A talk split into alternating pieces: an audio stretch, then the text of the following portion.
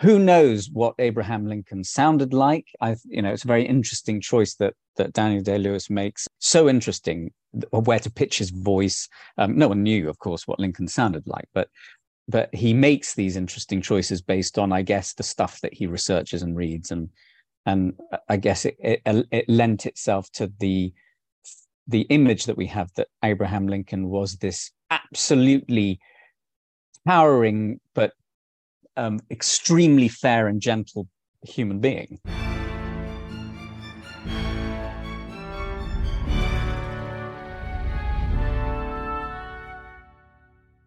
Hello and welcome to the Aspects of History podcast. My name is Oliver Webb Carter and I'm the editor and your host.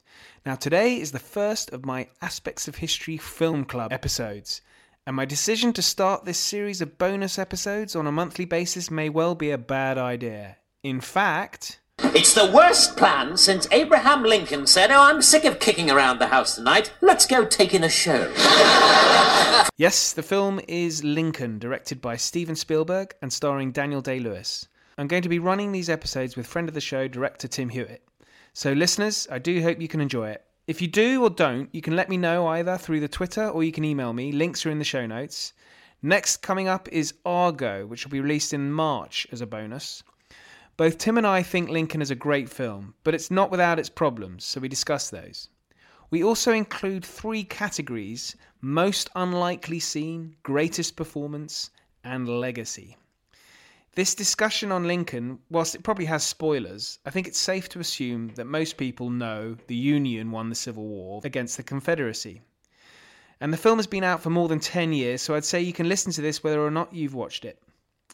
Coming up on the pod, I've got Ian Mortimer on the Middle Ages, John Sayles talking 18th century America and filmmaking, and Anthony Seldon on, on walking the Western Front of World War One.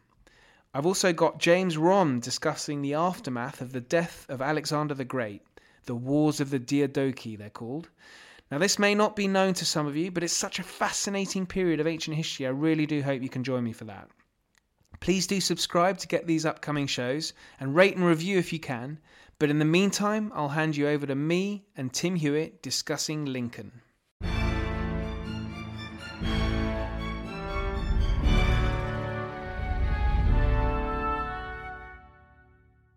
Tim Hewitt, welcome back to the podcast. But this is a new a new feature that I've introduced. It's the Aspects of History Film Club, and so in association with the director Tim Hewitt, welcome. Thank you.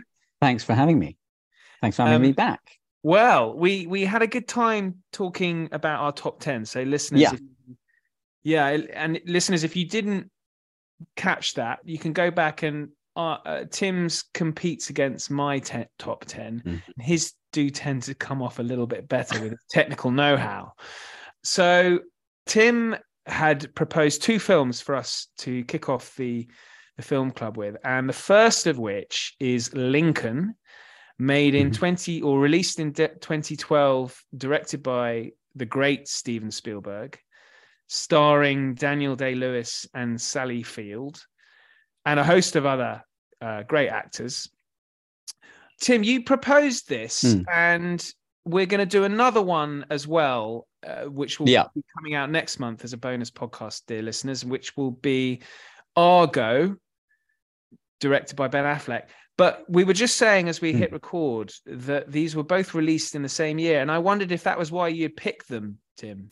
Well, actually, yes, because I mean they really are uh, very different, obviously and completely different periods. But it, again, like we were talking about in our last podcast, when films like this compete at award ceremonies, uh, how on earth do you decide which one's better? Essentially, better. What is best film? Uh, Argo won that year, I think deservedly so. But I do think that Lincoln Lincoln's a very interesting story. I think the one that that Steven Spielberg is telling because uh, originally, I believe it was Liam Neeson was cast as Lincoln, and it was originally going to be a lot more of his life, the his lifespan, uh, and as things went along, was I I believe Spielberg's first reading of the script that was sent to him was something like 500 pages long. And, you know, it was just too much for a film. So they cut it down to his struggle to uh, pass the anti slavery amendment. And I think that's when Liam Neeson dropped out, actually. Um, Did he drop it, out because it was about uh, the change of the script, or he just? Yeah, I think he wanted to do what do they call it? his life. Not scheduling clash. They probably did, to be honest, because of the delays, and they probably said, "Well, now he's not, not available." But I actually don't know really the ins and outs of it. But then, and then I think Daniel Day Lewis had turned it down as he usually does. I think he turned was this down pretty in one everything. of his. Is, is this in hmm. one of his retirement phases? Uh, wasn't uh, his whole career in one of his retirement phases. I think he has retired for good now, but who knows? Yeah, so I think, and so that they whittled it down to concentrate on just this period, um, which I think is better because biopics can, you know, tend to follow the same formula, particularly historical biopics. They there's always the rise and fall. There's always the same beats in the story that you kind of get um, uh, with with pretty much anyone's life story. So I thought this was much more interesting. I don't think it's without its flaws, uh, but I think it is is a fantastic piece of filmmaking, and he's a very interesting character. Uh, I think um, he certainly know, is. He is a he. Hmm. Abraham Lincoln is a fascinating character, and yeah. I think this book was based on a a, a, history book called The Team of Rivals. Is, yes, a long one. It's about it's a nearly a thousand pages, so I can see why the script was originally yeah. a long one. But um, um it's and I think the, she was on. She was the the author Doris Kearns Goodwin. Yes, was on hand quite a bit, and I think Spielberg got the got the the rights, the film rights to it very early. You know, I just think, and I think the book the book is a lot longer. It covers a lot more, obviously, doesn't it?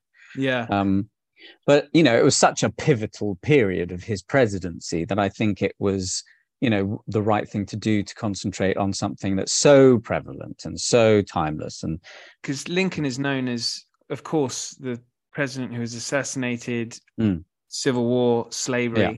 and the Thirteenth yeah. Amendment really does get to the the heart mm. of it. Absolutely, and uh, what an array of characters in the film and really fascinating and how they went about trying to get the votes. You know, something I didn't know about really, the detail. And well, I think it's a really good picture uh, uh, uh, showing of of um, the sort of horse trading and mm. the machinations yeah. that go on behind the scenes, which I'm sure yeah. happen in most, if not all, democracies. You know, there's that famous saying is that you, it's a, it's um, lawmaking is like sausage making. You just don't want to see yeah. what happens. What goes into them? Yeah, yeah, I agree. And I mean, it's it's a it's an amazing recreation of the period as well. Who knows what Abraham Lincoln sounded like? I, you know, it's a very interesting choice that that Daniel Day Lewis makes as his all his choices. I think are. I'll, I'll I will preface that, in fact, with that was it was a very good year. I think that that year for film. Um, I think Argo was was a was an amazing piece of filmmaking. I find it a little odd that Ben Affleck wasn't nominated for Best Director. However, my theory is that his name was on the table and someone nudged it with their elbow and it fell in the bin accidentally, and no one realized. It was alphabetical. Now, yeah, maybe, but I mean, it went, Argo won Best Picture, but it didn't even get nominated for Best Director, and I think that's one of its strengths. But Lincoln, you know, was was I think was a great, great piece of storytelling. However, I may be one of the few people who disagree with the fact that Daniel Day Lewis won Best Actor because there was one other performance that year that I thought was tremendous and should have won um, and that was Joaquin Phoenix in a film called The Master. And I think Daniel Day Lewis is fantastic, and I always and I think he deservedly has won two out of his three Oscars, but his choices are uh, uh, so interesting. Where to pitch his voice? Um, no one knew, of course, what Lincoln sounded like, but but he makes these interesting choices based on, I guess, the stuff that he researches and reads, and and I guess it it, it lent itself to the the image that we have that Abraham Lincoln was this absolutely towering but um, extremely fair and gentle human being. Well, Um, he, I, you mentioned that we don't know what his voice sound like. I mean, there aren't. Mm. You're right. There aren't any recordings, but I think that the slight high pitched nature of it is is mentioned in historical record, and then also Yeah. his gait, the way he walked, like like Yeah. a sort of lanky sort of dinosaur. Absolutely, which I think Lewis ca- captures quite br- brilliantly. The way he holds his arms, the way he even takes that very iconic hat off and on, and I think he he he had something done to his ears to make them stick out a little bit more like Abraham Lincoln. Because I'm pretty sure that Daniel Day Lewis doesn't have ears like he does in Lincoln. So, you know, It wouldn't he- surprise me. There is nothing that Day Lewis won't do. No, I mean he, he insisted on the entire cast and crew calling him Mr. President. Isn't that just You know, on and off. bore? Isn't that boring? Oh, like, I, I don't know. I yeah. It up for your depends how far you you. I, I I've seen him. I've seen in interviews with him where he's like, you know, I can't. If I I'm not convinced, then I just feel like I won't be able to convince anyone else. So if he just doesn't feel comfortable and it doesn't, it's not working for him, then I guess you can argue, yeah, okay. But at the same time, you know, it is all make believe that this, you know, this it's not documentary stuff, and it's it's not. Uh, so I don't know. It's, it's kind of like a little. You can see. I can see it both ways, but sometimes it feels like it gets a little bit excessive. He does take yeah Um, life a little bit too seriously. Yeah. I think. Um, but you know, look what he's look what he's done. It's been he's given us great performances. Yeah. The boxer, I think uh, I love him in the Mhm. boxer. Uh, I w- got ignored by um, the Oscars, and we're about to have a speaking around about the time when the Oscars are about to be announced, or, or we've had the nominations. I don't know when they're due out. Yeah. Uh, I think it's March, March sometime. Yeah. So we should. Ju- I just want to briefly mention the Oscars, and then we'll kick off with the film. And um, Sure. I think the the uh, are the Oscars now almost entirely devalued. They I don't get the- know. they don't get the ratings, and no. look at the difficult. nominations. It's getting the list is getting longer and longer each Mm. year. They nominated Maverick, the Tom Cruise film, which I don't think the first um, uh, Top Gun film would have been nominated. Um, no, I think that would have been a real stretch in those days. I mean, I think it's been nominated for film and screenplay, which is very interesting. But then again, why why not? Why you know all that they they don't tend to nominate the big blockbusters for things like screenplay and sometimes picture, yes, but but the it's I mean it's very subjective, but I really liked the Maverick, to be honest. I didn't expect it to get nominated for a best screenplay Oscar, but or even an Oscar, to be honest. But I, you know, it's difficult. They they've always said what determines someone worthy of being nominated for an Oscar. Does it have to be a serious role? Does it have to be a serious film? Why can't slapstick comedy ever get nominated for Oscars? So I don't know. It's it's a strange role. I don't I don't find them as attract the Oscars these days as attractive as I did when I was much younger, like in the 90s when Billy Crystal and Whoopi Goldberg were presenting presenting them, and and in our country, you know, Barry Norman was always uh, introducing them and stuff. I always felt it was a little bit more glitzy and attractive, and I don't know. It's become a little. I don't stay up, let's say, nowadays all night No, to watch them anymore. Now- um, Now I'm going to do a shameless name drop here, but the listeners will be in because this will be a podcast coming out. I think it's going to come out on the in the first Saturday in March.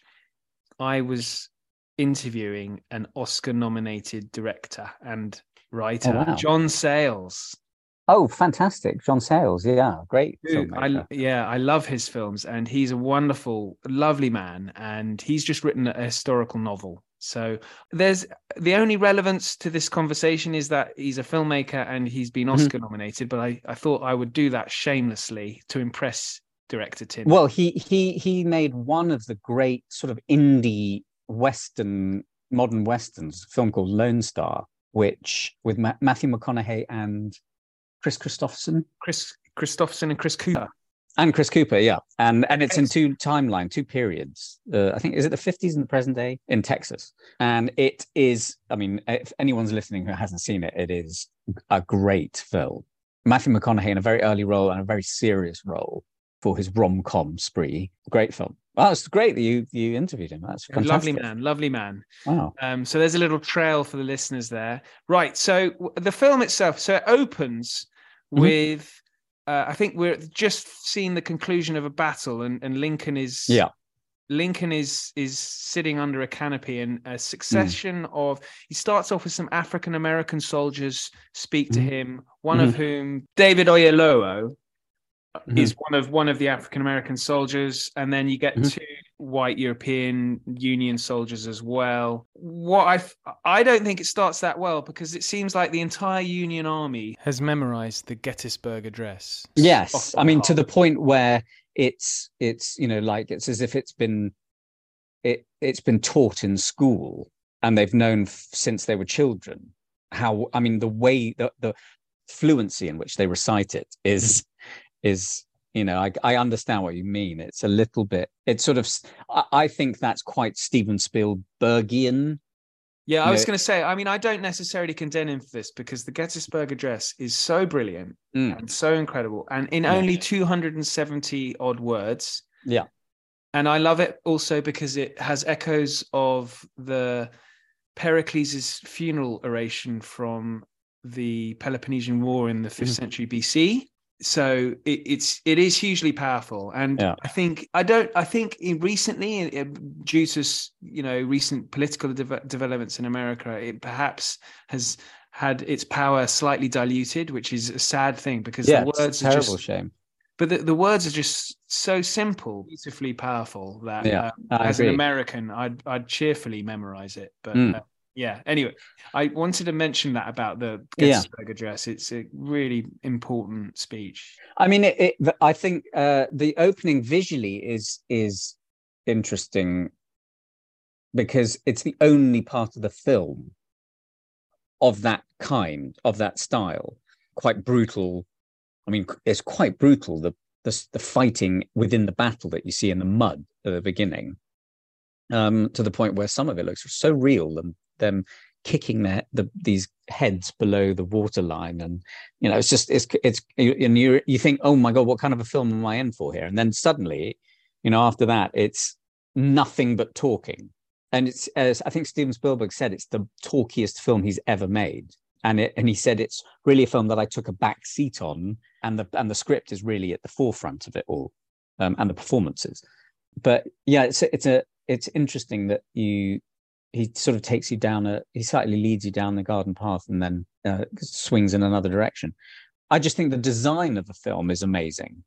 The detail in in the period is quite astonishing. He has his his usual costume designer and production designer i think who just create such a first-hand feel of of the place of everywhere they go the the the house of representatives i mean i'm pretty sure that was a set and i think it's it's pretty astonishing Yeah, Um, it's it's amazing. I mean, even the streets, which are um, Mm. muddy and, and dark with all the Yeah. manure, presumably. yeah Yeah, yeah, it's very good. But so w- with the way the story gets going is that Mm. this is really Lincoln intending to emancipate the slaves, Mhm. and there's a Yeah. scene I wanted to talk about where he is in with his cabinet and he explains the intricacies of his earlier presidential declaration, I think it was, where he essentially he emancipated the slaves. Yeah. But it was a it was a you know as i mentioned a presidential order. So constitutionally was problematic. And he explains this brilliantly in, Yeah. a, in a sort of two or three minute um explanation. And I, it really does get to the heart of the civil war i think because the civil war i mean it's interesting you speak to s- certainly people in the south. Yeah. They would argue that it the civil war was about state states rights some would or that it was also others would describe it as the war of northern aggression. My brother-in-law is from alabama and he would he, ah really yes he has described is that what he would describe it as well i think he's saying that tongue he is saying that tongue in cheek just to be clear Right. but it does go to the heart of the problem i mean Mm. we all know Yeah. the war was about slavery so even if it were about states rights it was about the Mhm. states rights to enslave its yeah well i found it really interesting that um you know they that they kept also trying to enforce the, the point that they were a different country and that they kept having to be reminded no no no you're you're you're we're all citizens of the same country and you're a rebellion and the fact that no other nation on earth recognized the confederacy as a country in itself but i i find it interesting whether they actually believed that or they were simply trying to make a point I think um, they did. I think they did. Yeah, absolutely. They were mm. viewing themselves as a separate uh, yeah. country. They believe that very strongly. I, yeah. I, I think, I, but I think that that goes to the heart of it because mm. the the union viewed them as very much part of well, the United States. Yeah, and so yeah. they viewed them as as as, as traitors. Mm. You know, I should point out, I've got lots of listeners and I know because my map tells me I've got lots of li- listeners in, in America, and I'm really hoping they're not all pulling their hair out, screaming at their iPhones. these two uh, Brits. Who the hell are these British people that think that they can? Yeah, no, it's true. Or who the hell does this British person think he can play one of our greatest Americans? But the... I didn't want, so I don't want to linger too long on the mm. whys and the wherefores of the Civil War. Mm. Other than that, the description by Daniel Day Lewis in that cabinet scene is really powerful, where he explains the the, tr- mm. the trouble with the Constitution, uh, which obviously was written by the founding fathers, or more particularly Thomas Jefferson, and slavery was essentially parked until the Civil War resolved it. Here is the scene. We're 30 minutes in, and Lincoln is talking to his cabinet. I decided the Constitution gives me war powers. No one knows just exactly what those powers are. Some say they don't exist. I don't know. I decided I needed them to exist to uphold my oath to protect the Constitution, which I decided meant that I could take the rebel slaves from them as property confiscated in war. That might recommend a suspicion that I agree with the Rebs that their slaves are property in the first place. Of course, I don't. Never have.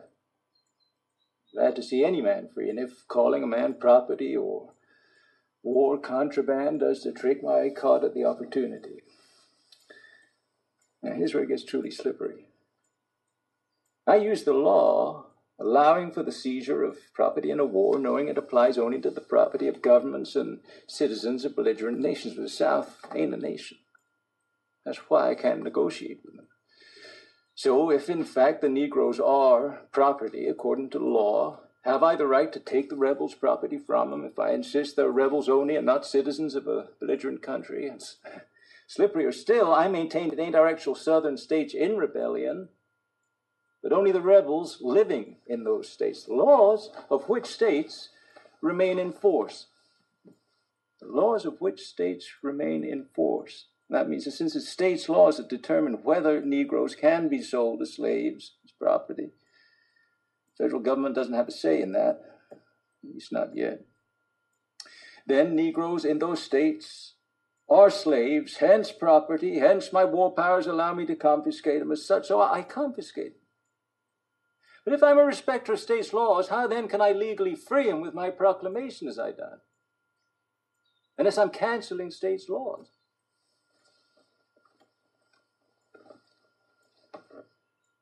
I felt the war demanded it.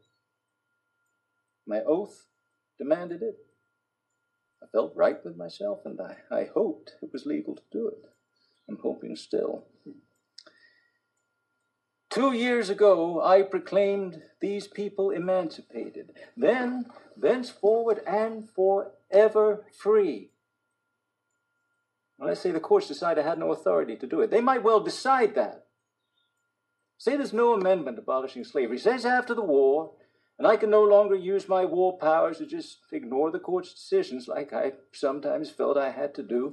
Might those people I freed be ordered back into slavery?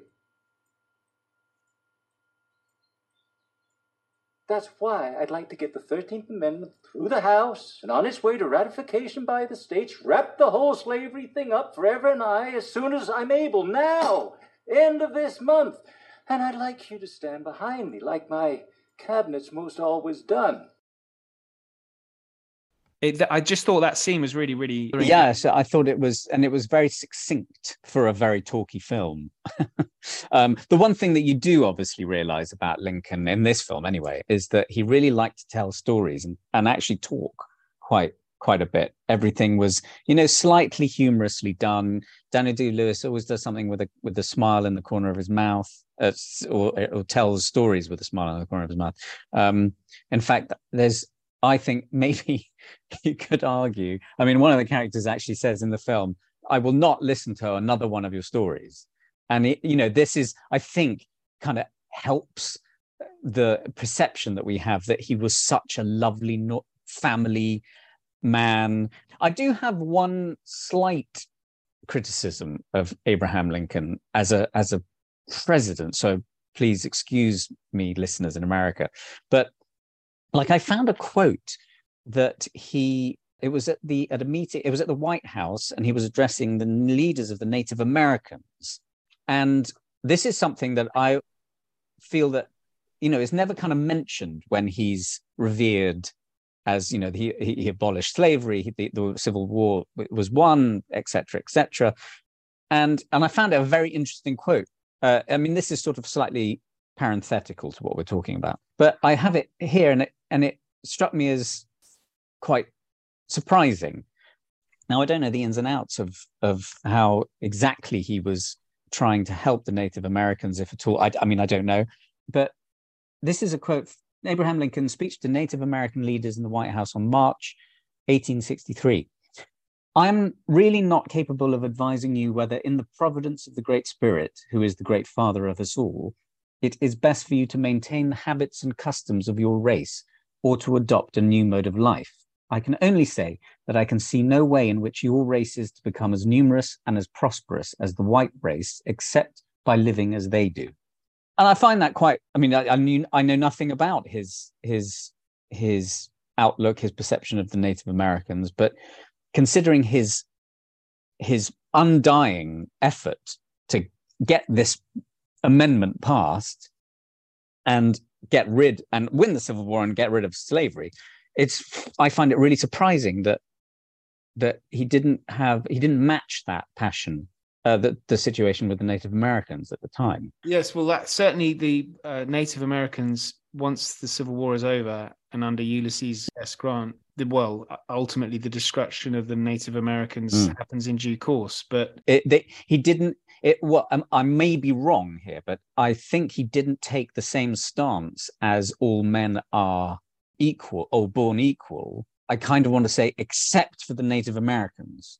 Well, it's difficult was... because the Native Americans didn't want to be part of the United States. They didn't want to take part in democracy. It sort of marginalized them even more, and and it kind of his approach to slavery was it evolved. I mean, he, I think mm. he was always against it, but he was mm. a hmm. pragmatist as well. So he, the outbreak of war, I think he find him saying, "I want to preserve the Union."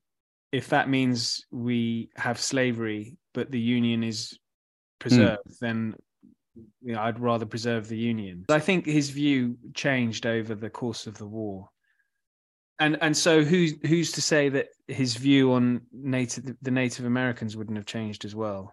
And mm. it's hmm. always very difficult when you pluck a sentence or two from that might well have been part of a huge long exactly exactly yeah exactly who's to say i mean talking about the film now obviously we went off on a bit of a tangent sorry about that the there's there's I also have one slight criticism of of I, I, think everybody in it, by the way, I think James Spader steals the film. Yeah, um, he's, he's got a great he's part. He's got a great yeah, part. It's a fantastic part. It's the character so well defined. I do have a slight issue. I find the scenes between Lincoln and his wife, and and particularly coming from Sally Field, who I love, by the way, I've loved her ever since Smokey and the Bandit. Um, but at least I you didn't say not without my daughter. No, would upset my wife. I really. Who's who who will be mentioned in the next film talking about Iran. Anyway. Oh yes, of course. Yeah, absolutely.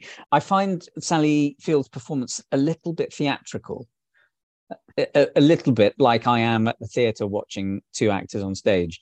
It's a it's I don't want to say forced, but um, well, at one point he she says hmm. you're not going to put me in a mental institution again, which yeah he did. yes.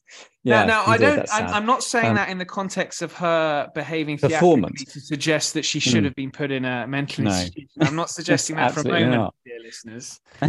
Uh, all I'm saying is that perhaps this is rather a clumsy way Hmm. of showing um, a bit of mental illness. Perhaps the thing is, is that everybody in the film, I think, gives quite realistic, naturalistic performances. Even the bigger, slightly more flam, but like James Spader, for example, is slightly more flamboyant. But they're all very much rooted in reality. It's there's they they don't concentrate on traits of the period, even though there is obviously some slightly archaic dialogue. But I mean, I think it's, the dialogue's very natural as well. But there's something about Sally Field's performance that just sort of edges on the slightly too.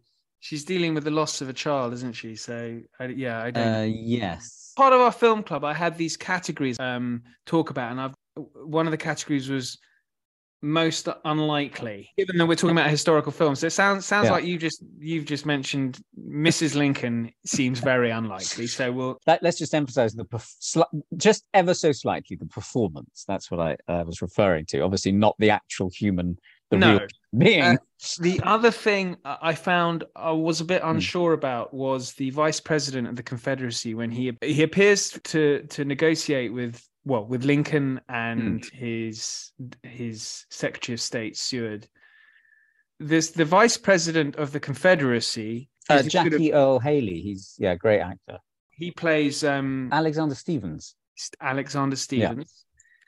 And he's terribly polite to the uh, African Yes. American troops. I found that scene a bit.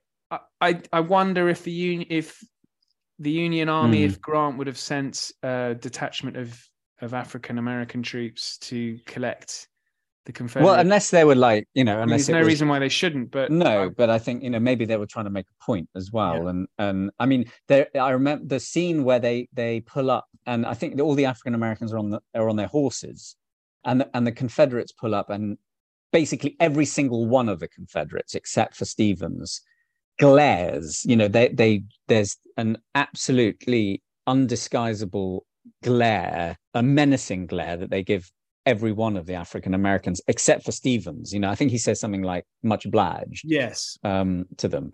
Who knows? Yeah, maybe it is a bit unlikely. another category is best performance. Now it's it's I've mentioned one, but James Spader. um, It's got Well- to be. It's got to be Day Lewis. Otherwise, why why did everyone on the set have to call him Mr. President the whole time? That would have been for nothing if he didn't then win the Aspects of History Film Club Best ah, Performance. right. I see. Okay, that's interesting. So, are we going with with his method or what we genuinely think as the best no, performance what we in the film? genuinely, what we genuinely. I mean, the thing is, it's actually quite a, a hot topic with me because I absolutely love, I think, the best pieces of drama, whether it be theatre, whether it be television, whether it be film. My favorite form is when there's an ons- it's great ensemble acting. I much prefer that to one towering performance that carries a film. Who's when someone asks who's your favorite performance? Like the guys who are on the opposition, you know, who are for, who are pro slavery. I well, just we, think we've are all got brilliant. Tommy Lee, Tommy Lee Jones, yes, who And played. Tommy Lee Jones is always great. You know, he definitely he, ne- he never really does put a foot wrong, and he really is very good in this. I mean, he's hysterically funny in some scenes. Thaddeus Stevens, one of the radicals. Yeah, he's he's fantastic. Uh, I'm wondering who you think is is also Hmm. very good. Yeah, the House of Representatives scenes when they're debating. See, there everybody's very good in the It's film. got they've got Walton Goggins in Uh, there. I love. Oh, who's who's a great actor. So, well, I mean, I probably would go with James Spader, but simply because I love James Spader in pretty much everything he does, and I just love his character in this. But I understand if we're going to get a lot of stick for not giving it to Daniel Day Lewis. I, I'm Um, going to go with Daniel Day Lewis because of the voice and the and the gait Mm-hmm. Okay. and the, the And number the of that he lines was- he had to learn. Probably well, that's what actors do, though. That's not as challenging as Hamlet, for example. James Spader. I think his best role was in Mannequin. He plays the slime Mannequin, and he was very good in an indie film called Secretary with Maggie Gyllenhaal. That's very good. Uh, Maggie- oh, and Sex Lies videotape and a great David Cronenberg film called Crash. Yeah. So you go Daniel Day Lewis, and I. Well, okay. So Daniel Day Lewis, fine. Okay, so we've gone most inaccurate scene. I think we've gone with the opening scene, have we? With the You, you mean the when they recite the Gettysburg Address to him? Yes. Yeah. And the thing is, uh, that, can I just add to that bit when he's reciting it to him, and I think he takes over from his colleague, and then as he's reciting it, he just turns around and walks away, and just walks away from Lincoln, and it's like, well, I get it, it's dr- dramatic, and but I think you'd maybe just stay and say thank you very much, Mr. President, for talking to me. yeah. So I agree with that. By the way, yeah. Uh, good, good call. Now, the other category I've got on this is Mhm. its legacy, the, fi- the the film's legacy. Now, I Mhm. think it's rather sank without a trace. I agree. I think it's it hasn't sunk without a trace as much as what I think is a very underrated Steven Spielberg film, which is, and I know you like the documentary about the subject, um, Munich. I think that's a film that the more you watch it, if you can, just watch it more than once, the third time and then the fourth, it gets better and better, and you realize, wow, this is a great film. I can actually think I argue the same thing about Minority Report. I think it's another one of his most underrated films. I don't know how this is going to. I mean, this is now this is eleven years old now, Lincoln, and it to me it's a bit odd because I feel like it's only like three or four, but it has sort of sunk without a trace, regardless of its accolade I and the fact that Danny Lewis won. The the importance of the subject matter is, you know, he's I don't know, it's odd no one really mentions it when they go, you know, what what are great Steven Spielberg films? I mean, maybe it's not a great Steven Spielberg film uh, to most people. Well, I thought it Um, was really good because I enjoy I enjoy watching the mechanics and, and the parts of, of government and how. Yes, I agree. But I don't think it makes particularly good cinema. It depends what your definition of cinema is, I suppose. I mean, maybe. Enter- entertainment. What I'm saying is, I think I'm unusual in Mm. that I like Mm. watching politicians sort of. Uh, So do I. I mean, I mean, one of the greatest television series ever made is The West Wing, and it's a lot of people talking about politics and and policies, bills, you know, all sorts of things. And why is it interesting? Lincoln should be boring if you think about it. It should be terribly dull, but it's not. I think if I were to say anything about it, I would literally just take out the the husband and wife scenes because they I think they slow it down. Yeah, we get that he's a family man and that he's a lovely father, and we we get it, but we get that he's a decent person through the pol- through all the politics scenes. so you would remove the only female presence in the entire. That's really awful thing to say. No, I wouldn't. there is the, the, the maid, the maid as well. Would you keep the maid or would you get rid of her? Uh, I would I would definitely keep the maid. I would I would. So the only female presence would be an African American maid. You're happy with your choice there? Um, this is why I think maybe, and I, this is literally a, a point I was about to make when you were talking about not good cinema. I, I was thinking maybe it would have, if it had stayed in the original, in its original form, that as in the whole life of Lincoln. Well, I don't know whether it was the whole life, but the 500 page script that was originally written, maybe it would have made a very interesting TV series. And so we could have, you know, you could have a hell of a lot more characters. well, you uh, know, there's but- a there, there is something missed out. I think that Hmm. there are some historians who argue that the the driver behind Mm-hmm. changing the Constitution and the Mhm. addition of the Thirteenth Amendment for the abolition of slavery is was actually from a female political group in in the north of America, and so I if wow, that- that- yeah, that well, could- that's interesting. yeah. I mean, that, I, that I would have found that very interesting indeed. I mean, it's a very radical thing to say, but the fact is that you know Sally Field is really the only female character with any substance. But of course, that goes to show it's reflecting the period I of think the- time where they. The Hmm. maid is is very powerful. I think she doesn't get have many scenes, but she is very No. important. Her presence is very powerful because she sits up in the in the uh, gallery in the house, doesn't she, and watches a hell of a lot. played by Gloria Reuben, of course. And it's Um, revealed that she is a former slave who had, Yeah. had been beaten. I found it to be quite cinematic, to be honest. I mean, you know, visually everything, it's even though it is a very I mean, it's written by a playwright, so you can sort of see the the style where he's coming from. Um, but I found it to be very cinematic. Why it's I, I mean, I, I, don't know whether it's sunk without a trace, but no one really talk. I don't really talk about it with anyone, or at least no one's talked about it with me. Um, if one thinks of a Civil War film, I would think of Glory.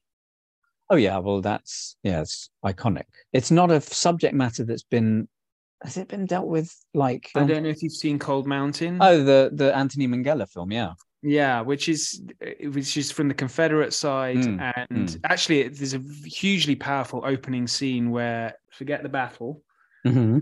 when a mining operation by the Union side goes wrong and they right.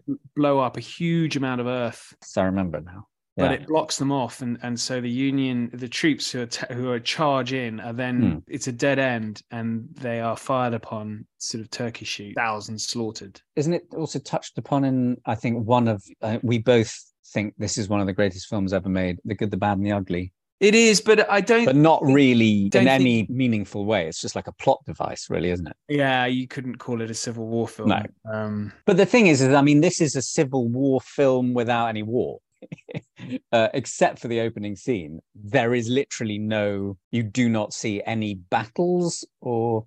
Uh, I mean, you you see Ulysses S. Grant kind of Jared Harris, who, who, I love. Jared Harris, yeah, amazing actor. Yeah, Jared Harris sounds exactly like his father, Richard Harris. He also, I don't know if you're aware, is has got previous in mm-hmm. playing uh, historical characters set in America because he is in The Last of the Mohicans. Yes, he is. Absolutely right. He plays a very um, small part as a junior officer. However, the most surprising small role he did in his early career is in no one will know it. I don't think anyone will ever know it's Jared Harris. But he's in a brief moment in Oliver Stone's Natural Born Killers, where Mickey and Mallory Knox, the leads, the serial killers, are now extremely famous around the world. And you get news clips from all around the world. And then you see a clip of Jared Harris in London. And he basically says to camera as a cockney, yeah, you got Dylan, you got you got JFK, and you got Mickey and Mallory Knox. And that's Jared Harris as a very young guy, very young actor. I thought I had got you over the last of the Mohicans, but Trump. Uh, he's very good. He's actually yeah. also very good. Just whilst I just want to mention Jared Harris again, I'm a big fan of his. Mm. He's very good in the new the the the Terror, which is a the first series of the Terror, which he plays a ship's captain on the the search for the Northwest Passage. It's got Ciarán Hinds as well. Oh yes, I've seen it. Yes, of course. And they get stuck in the ice. They do. Anyway, so yeah. uh, so legacy. Then I yeah, I mm-hmm. don't think it's got much of a legacy. This film, I really don't. No, it's a shame because I uh, my favorite bits of the film are when they're debating or scenes with Tommy Lee Jones berating someone when they come into his office. But I mean, of course, we know the outcome, but the journey is interesting. I do think it's an interesting, it's an interesting, in, as you say, in the in and outs of politics and how things are done and blah, blah, blah. I mean, people may disagree with us, of course, and may say, you know, may say that, no, what are you talking about? This is a monumental landmark film. But I agree it is, but I just don't think many other people mm. think that. But I mean, popular, you mean? It may be because of the format. You said, is it particularly cinematic for most people? I don't know. As you say, it works for the West Wing. Although I watched the West hmm. Wing again, and I don't think it stands up to too many other viewings. Everything goes right for them. They're always right. And when they've got a hmm. difficult Republican opponent, mm. Mm. he's basically a Democrat. Alan Alda. Yeah, it's true. Yes, exactly. Who, who I think at the end becomes an advisor exactly. To the new democratic president can you imagine trump going oh you know what? I'm gonna i'm gonna i'm gonna down my weapons. I'm gonna yeah. help joe biden now. Let's think of the way we can resolve the problems that the country has. No but i, I like dipping in and out of the west wing. I do find it comforting. I find it like a little bit like revisiting friends. It becomes bigger. It becomes a little bit more uh, it becomes a little bit more schmaltzy if i could say that. Yeah so i don't know. Lincoln good film. Very good. Interesting character yeah, well, I hope this inspires those of you who haven't seen it and who are listening. I do recommend watching it. It is mm. it is a really really powerful film, but it's sad that it's it's um it, I don't think it has had the impact that perhaps Spielberg intended. Well, Tim, thank you. We are going to talk about Argo for our next club, um, but we'll sign off on those three categories. So the most inaccurate scene was the recitation of the Gettysburg Address by the entire Union Army. Best performance, Daniel Day Lewis, and legacy, mm, not so much. Thanks, Excellent. Tim. No problem. Thanks for having me. Thanks so much for listening. It's great and humbling to have so many new listeners join, and I really do hope you enjoyed our first film club. Links are in the show notes if you'd like to get in touch. I'd be very keen to hear your views. Next in the club is Argo, directed by Ben Affleck, and with the recent developments in Iran, it's something both Tim and I were very keen to discuss. As I mentioned at the start, there's plenty of great history coming up, but until then, thank you and good night.